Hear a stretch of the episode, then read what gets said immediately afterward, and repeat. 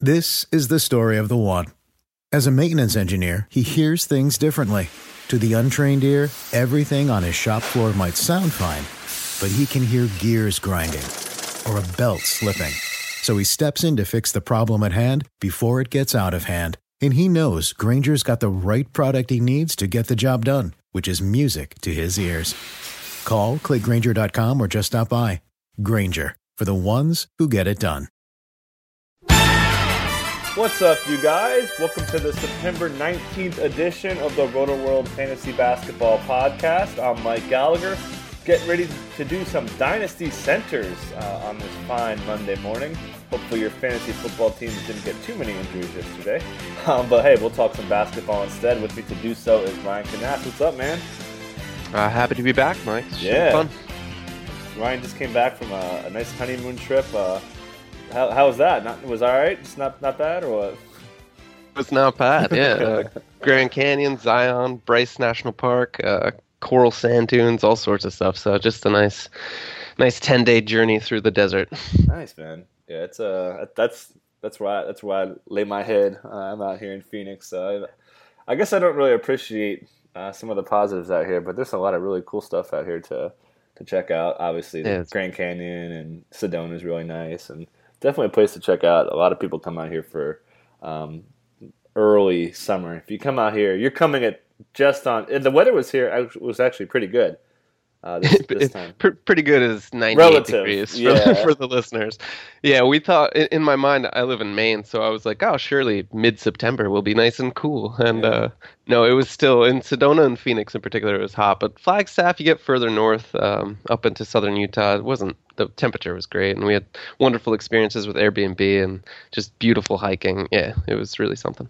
Nice. Yeah, I, uh, Flagstaff's awesome. That's uh, I go skiing quite a bit, and I used to ski probably like seven, eight times a year back when I lived in on the East Coast. And I usually take a one or two trips up north uh, to catch some skiing. It's uh, you would think that it's impossible to get there when it's 120 degrees in Phoenix. You think that there's nowhere even close. But yeah, a little two and a half hour drive, and, and you're in Flagstaff, and they have some pretty good slopes up there. Snowbowl's pretty cool. Uh, all right, so let's get into this thing. Uh, in case you missed it, we talked guards last week, forwards as well, and now we're going to hit centers. Not the most attractive position for Dynasty. Uh, there's obviously a few guys that we'll name, uh, but right at the top, I guess we have to say with Karl-Anthony Towns, uh, he is a very, very, very strong candidate to be the number one overall pick for Dynasty. Where do you feel uh, about taking Cat versus everyone else in Dynasty? Uh, Cat is my number one dynasty pick. Yeah, Mm-hmm. just just towards the tail end, I, I help manage the dynasty ranks for the Rotoworld Season Pass, um, and just at the end of the season, he fi- I finally bumped him up to that number one spot. Just because you're talking about a 20 year old who was posting first round value as a rookie uh, at a center that you mentioned, center. I mean, there, there aren't too many guys there that are really appealing at that position. Um, so yeah, just positional eligibility, uh, his his age, his freaky upside, it all comes together to form just almost an ideal dynasty candidate. Yeah, and the durability is 82 games is just so cool. Uh, I mean, he's just built like a tank. Um, I don't think he's going to be 82 games for the rest of his career, but uh, definitely a positive. And like you said, there's like no negatives. His turnovers are somewhat decent. I mean, shooting 54%, and a lot of that is it's not like DeAndre and these guys who stay five feet in. I mean, this guy can shoot. Uh, and he started making threes later in the season. Uh, April, he had 0.6 threes in his last seven games, and it was really starting to trend up uh, from not really taking many in the beginning of the season. And yeah, he was taking two a game.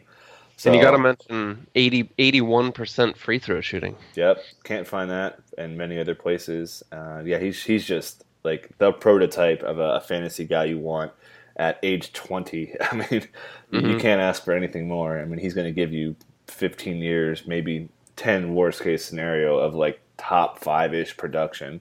Uh, you, you just can't can't match that. So moving on here, and we're gonna go to centers here, uh, not power forwards. So guys like Kristaps and those guys are on the forwards pod, but Hassan Whiteside, a guy that I think last year I had him pretty low for dynasty because the sample was so small, but we more or less doubled the sample, uh, even more so uh, from last year, and he was just so good after the break. Number two overall for total value behind Stephen Curry uh, because he hit free throws all of a sudden. So uh, I guess the most important thing is are you buying his free throw? And then how do you feel about him as a dynasty guy? He's 27. A mm-hmm. lot of mm-hmm. people forget that, given that we've only really seen a good season and a half out of him, and then Miami paid up big time. So is he someone you would risk a second round pick on at 27, or where do no. you think he would fit? Yeah, no, for not for dynasty. Um, I'm higher on him than I thought I would be, I guess, coming into redraft leagues. Um, you know, I like him as a maybe even late first round pick if you're thinking about certain strategies. Uh, but as, in terms of dynasty, you said it, he's 27 years old. So he's in his prime. Uh, you know, maybe give him a three, four year window if you're being lenient. And for for elite production, and when you look at other players of his caliber at the center range, uh, you know I'd rather gamble on some of the other guys we're about to talk about. I think. Yeah, and then would you do you buy that post break seventy five percent free throw thing or what? I mean, where would you project him to go uh, this season? I think mid sixty percent from the line, something like that. Um, someone who's not going to kill you. He doesn't get there all that much. Four and a half attempts per game last year. Uh, ended up at 65% from the line.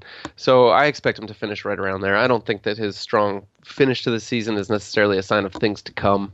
Um, but a guy who won't kill you from the center position, he's not going to crush you. He's not a pure punt free throw percentage kind of guy. So that that gives you some wiggle room if you do go for him with an early pick. Uh, but again, in dynasty, and because we're mostly talking about high upside guys, young guys, we're probably not going to discuss the Drummonds and DeAndres and Dwights of the world.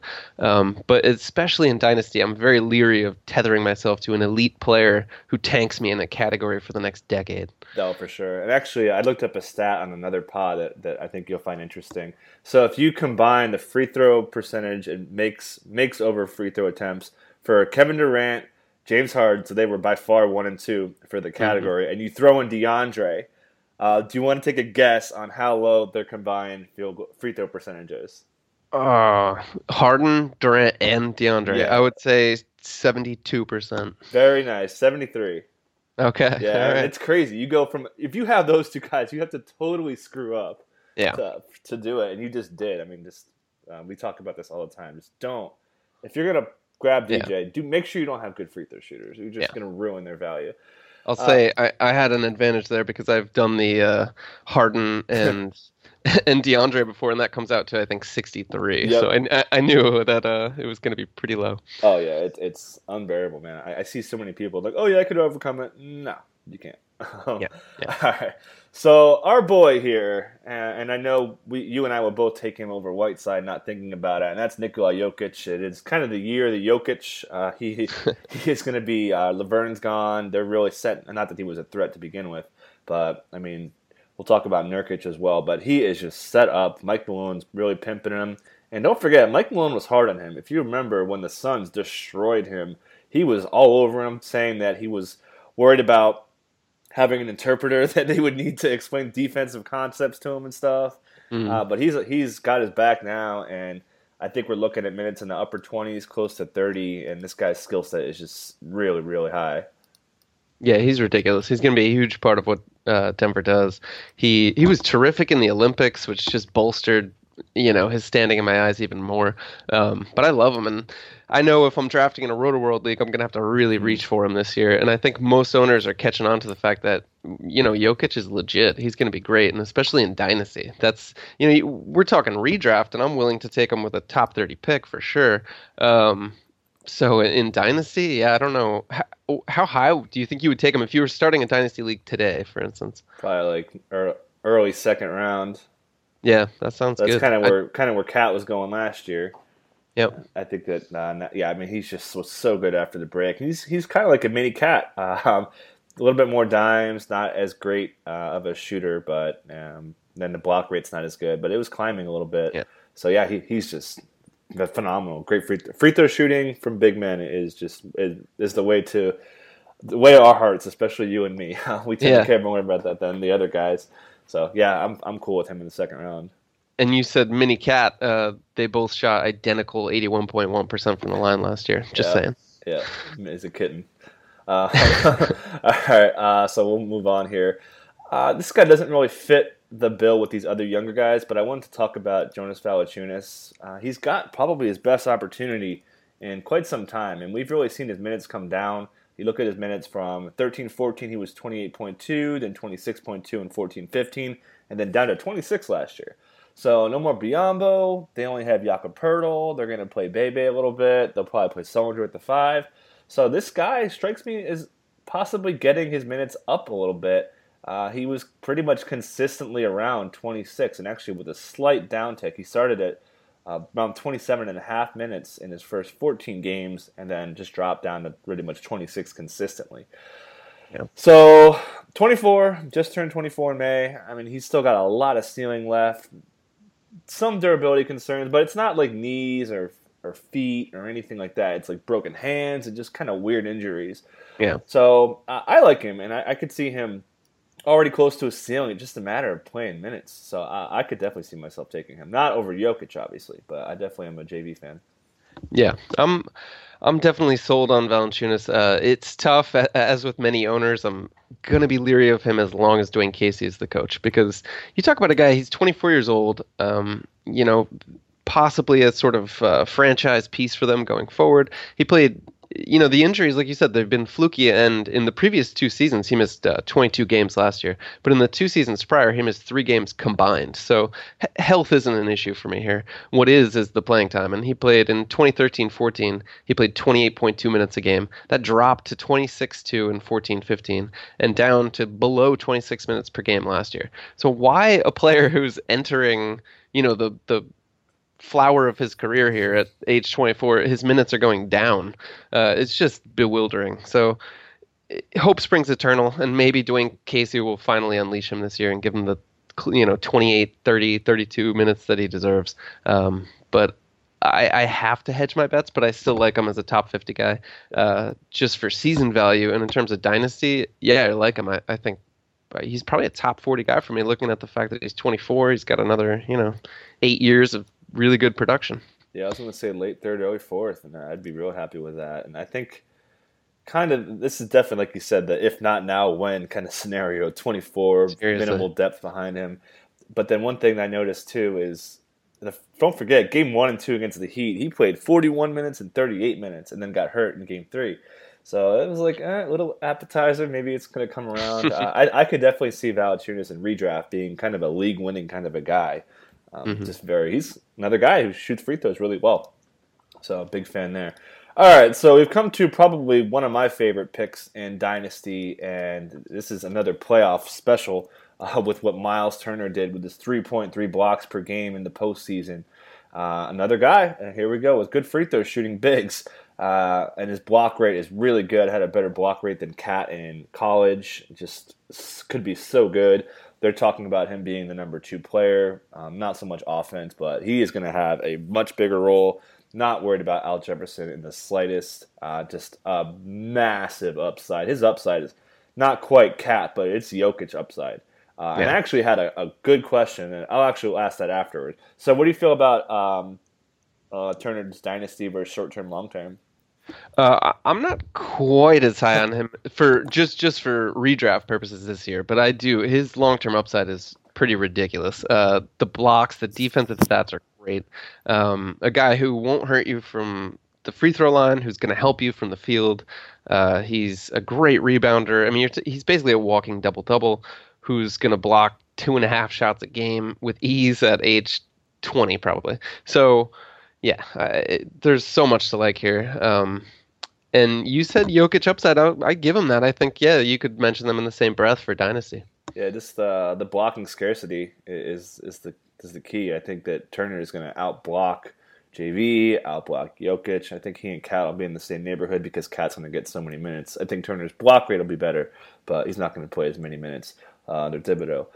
Um, but what was like, oh, one other thing too is don't forget he had the and why he slid in the draft to number eleven was he had this weird walking gait concern, and it looked like it went away. I don't, I didn't. I mean, you can kind of see it where he's kind of, I guess, wobbly for lack of a better term. But does that scare you off? Oh, I mean, a little bit. It's got. It probably scares me off about, I guess, a half a round uh, in dynasty redraft. I don't care.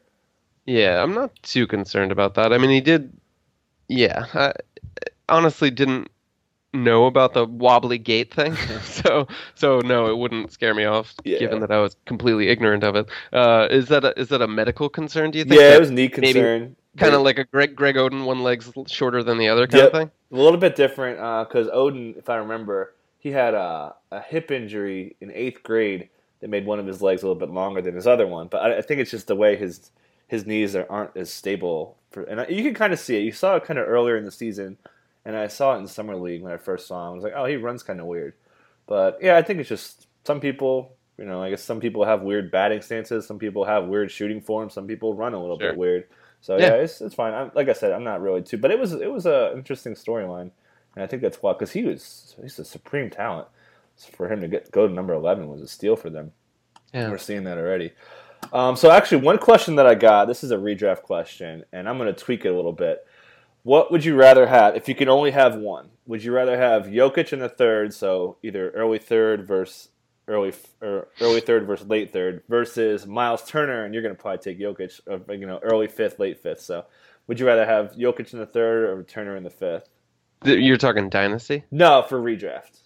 Uh, redraft? Yeah, I'll take Jokic. Oh, oh, okay, yeah. I, they asked me um, Turner in the fourth, and I was like, oh yeah, it was a, the pod with the in this league guys. Um, Okay, yeah. uh, Steve and I were on there. It's like, yeah, dude, Jokic in the third over Turner in the fourth, but Yeah. man, I love, I love Turner in the fifth, man, and I'm gonna probably have both, uh, both a lot um, to get to get Yeah. Jokic and, and those two guys, which is kind of why I'm not too scared to let. Uh, if I'm still taking Cat at six, but um, it's why I kind of have Kawhi a little bit ahead of him, is because the big, the, most of my most of my sleepers are big men this year. Feels like. You too? Uh, most of your sleepers being big men. I, I, Yeah. I think I, I- they sort of run the gamut. Um, but that's interesting that you would say, which is a, a point to be made, that when you do your rankings, it's not always a one to one. Like this player is always going to be better than another player. Um, like I, for instance, I would probably take Cat, Kawhi. They're very similar, but I might take Cat ahead of Kawhi. Uh, but like you said, if you know that you can, uh, you know, in, in the fifth round, consistently get Miles Turner, he's going to lock up your blocks. You don't necessarily need that from your first round pick. Sure, go Kawhi. Like you can adjust your draft strategy based on who you have ranked where. So it's not always, you know, anytime you look at even Rotoworld's rankings, they're not going to be a panacea. Like everyone should just follow this prescription every time, and you're going to win. Yep. Sweet. So another guy who really boosted his dynasty draft value last year was Rudy Gobert, and really disappointing knee injury. His block rate came down a little bit. His rebound rate wasn't as good. Just didn't really take any step forward. So, do you kind of see him as a guy who could bounce back? I guess redraft and dynasty. Do you see him kind of? What's his ceiling? I mean, we don't really know. His offense is not even close to where it, I guess, needs to be or can be. Yeah, I mean, I view him as a solid second round guy, and especially for Dynasty, he's coming into his age 24 season. Um, last year, I see as a fluke, so I think you're going to be able to get him at a serious discount in both redraft and Dynasty, uh, assuming you know you're drafting this year. Um, you know, he played 82 games in 2014-15, missed a bunch of games last year, started the year with that injury, and just couldn't quite get over the hump. Never quite looked like himself.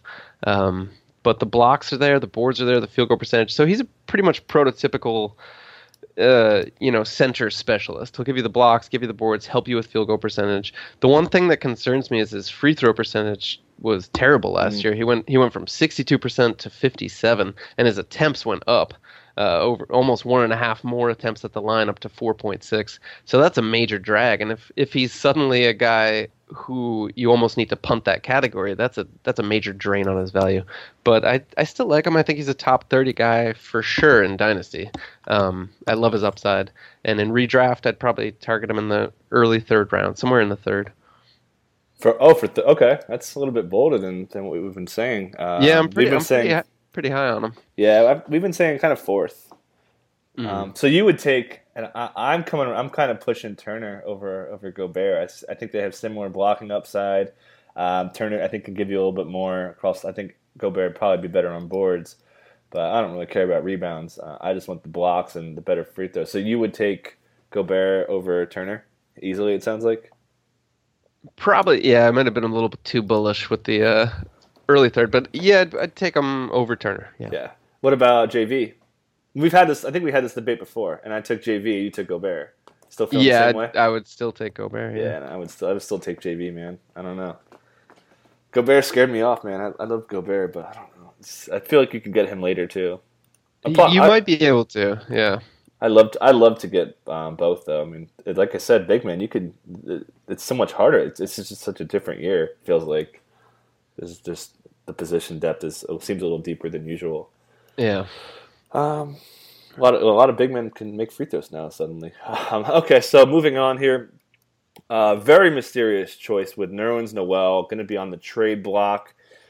Man, uh, this is this is a tough one. He's in a great system. Philly always up there in pace. That yields better blocks. He had Ish Smith last year. He's always great for steals. Again, product of Brett Brown's kind of breakneck pace, haphazard style, if you will. So I'm I'm a little bit worried. And Jonas and I were talking about this. Um, I view a trade as not really. I see it as like a net neutral, where yes, he'll probably get a little bit more playing time.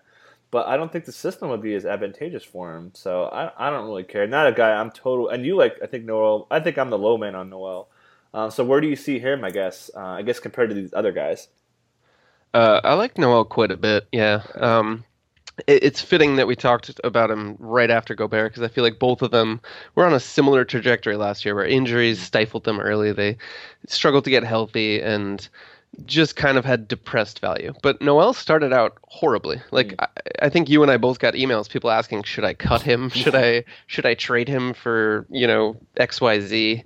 Um, just trying to bail out early. Whereas uh, we saw after the break, his value spiked. His uh, the defensive stats are always consistent: uh, rebounds, field goal percentage.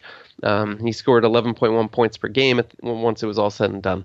So I, I really like Noel. He finished his almost top 50 value in 8 cat and 9 cat last year, and this was after struggling for a long time. So I think he's healthy. He's coming into it. Um, and you mentioned that there's really no system that's going to suit him better, I think, than the Sixers' frenetic up and down.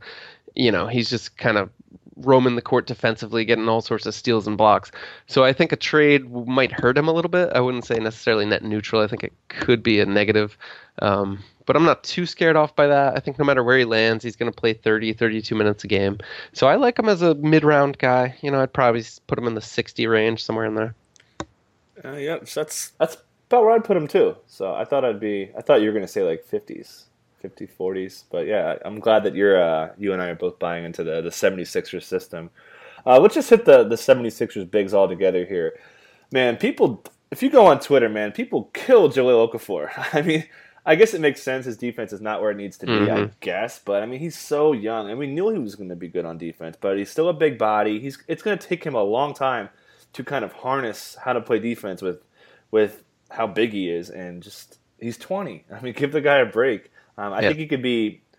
You know, I mean, even Enes Kanter, he had the same thing. Enes Kanter was like, "Oh, he's he's terrible," but give Kanter credit. He really improved his defense last year, and I kind of see the same with Okafor. I think he can be a little bit better on that end. That said, he is not a great fantasy asset, not the greatest block rate uh, for a guy that plays as many minutes as he does. Obviously, the free throw shooting, um, his field goal percentage was a little bit down from what I thought it was going to be. Doesn't really do assists, not the greatest rebounder. So, a guy I'm not going to take, I would definitely take Noel. I might even take Embiid. We'll get to him in a second uh, over Okafor. How do you feel about just Okafor's uh, fantasy asset? Uh, Okafor, yeah, I have similar concerns with you. I think the um, you know free throw percentage isn't all that great. Uh, turned the ball over quite a bit, but that's because he was force fed the ball in the post, and his post scoring is ridiculous. Um, he's just he's an animal, and defensively, yes, he in, in real world he's not good defensively. Um, certainly, give him time, give him cut him some slack. He's 20 years old, anchoring a terrible team defense. So uh, you know, how do you expect him to individually thrive? Uh, and in any case, for fantasy purposes, who cares? He blocked one and a half or 1.2 shots per game last year, almost half a steal, which isn't great, but um, you know, plenty of upside there. He's already blocking over a shot per game as a rookie. Uh, the free throw percentage is bad, but it's not going to kill you. So I, I'm fine with him. I, I rather like him as a you know late middle round guy. Um, with and since this is a dynasty pod, I'll say that I like him as a more probably 50 60 range for dynasty purposes. I think that might even be conservative. How do you like him as a dynasty pick? I'm right there with you. Decade. That, that 65, yeah. 70 kind of range, and you could probably get him there. Like people are just writing him off hard. But yeah. I mean, you got to remember he had about 75% of his shots within in the paint, so he has really no other game. Uh, didn't have a jump shot. Uh, obviously, he's only one of six from three point range. I don't think that's ever going to be there for him. But yeah, I, am okay with him, man. Like I said, people were writing him off. Uh, I got into a, a, texting debate with Nick Radicanu, Project Rhoda, who does a couple shifts for us. He's kind of behind the scenes. But he and I were talking about who has more value right now as far as like an NBA asset, and I was like, it's got to be Okafor, just because Embiid's risk is so huge. Um, just the downside outweighs the upside. I mean, up Embiid's upside is better. I mean, he's 66 true shooting in college. We'll get to him in a second. But how would you feel about that question? Like, who do you think has more trade value? Uh, I'd say Okafor by a long shot. Uh, you talk about a guy who could anchor your your post offense. It's not a very popular thing in the NBA these days, but it's always a great thing to go to, especially in the playoffs. You still still need someone who can score in the inside, um, keep defenses honest in that sense. And you said it, the injury risk is just sky high for Embiid. So, yeah, I think any GM would be you know biting their nails off if they were even thinking about trading for Embiid. Um, so yeah, definitely Okafor. So let's just get to Embiid then. Uh, man, he was really good in college. Uh, was going to be number one overall pick if not for that foot fracture uh, that just suddenly came out of the blue. He had a back fracture, no one even cared. Uh, but man, he was just really, really, really good. Uh, as mentioned, he was 66 true shooting percentage uh, as a big man. decent free throw shooter. His block rate was awesome. just he was. Dietz and Watson's been making meats and cheeses the right way since forever. What's that mean? It means never cutting corners, ever. It means cooking, not processing. It means our Virginia brand ham that's cooked to perfection, then twice baked to layer the flavors. It takes more time, but you can taste the difference. We come to work every day to do it the right way, even if it's the hard way. Because if it's not right for us, it's not right for you. Dietz and Watson, it's a family thing since 1939. The longest field goal ever attempted is 76 yards. The longest field goal ever missed? Also 76 yards. Why bring this up? Because knowing your limits matters, both when you're kicking a field goal and when you gamble. Betting more than you're comfortable with is like trying a 70 yard field goal, it probably won't go well. So set a limit when you gamble and stick to it. Want more helpful tips like this? Go to keepitfunohio.com for games, quizzes, and lots of ways to keep your gambling from getting out of hand.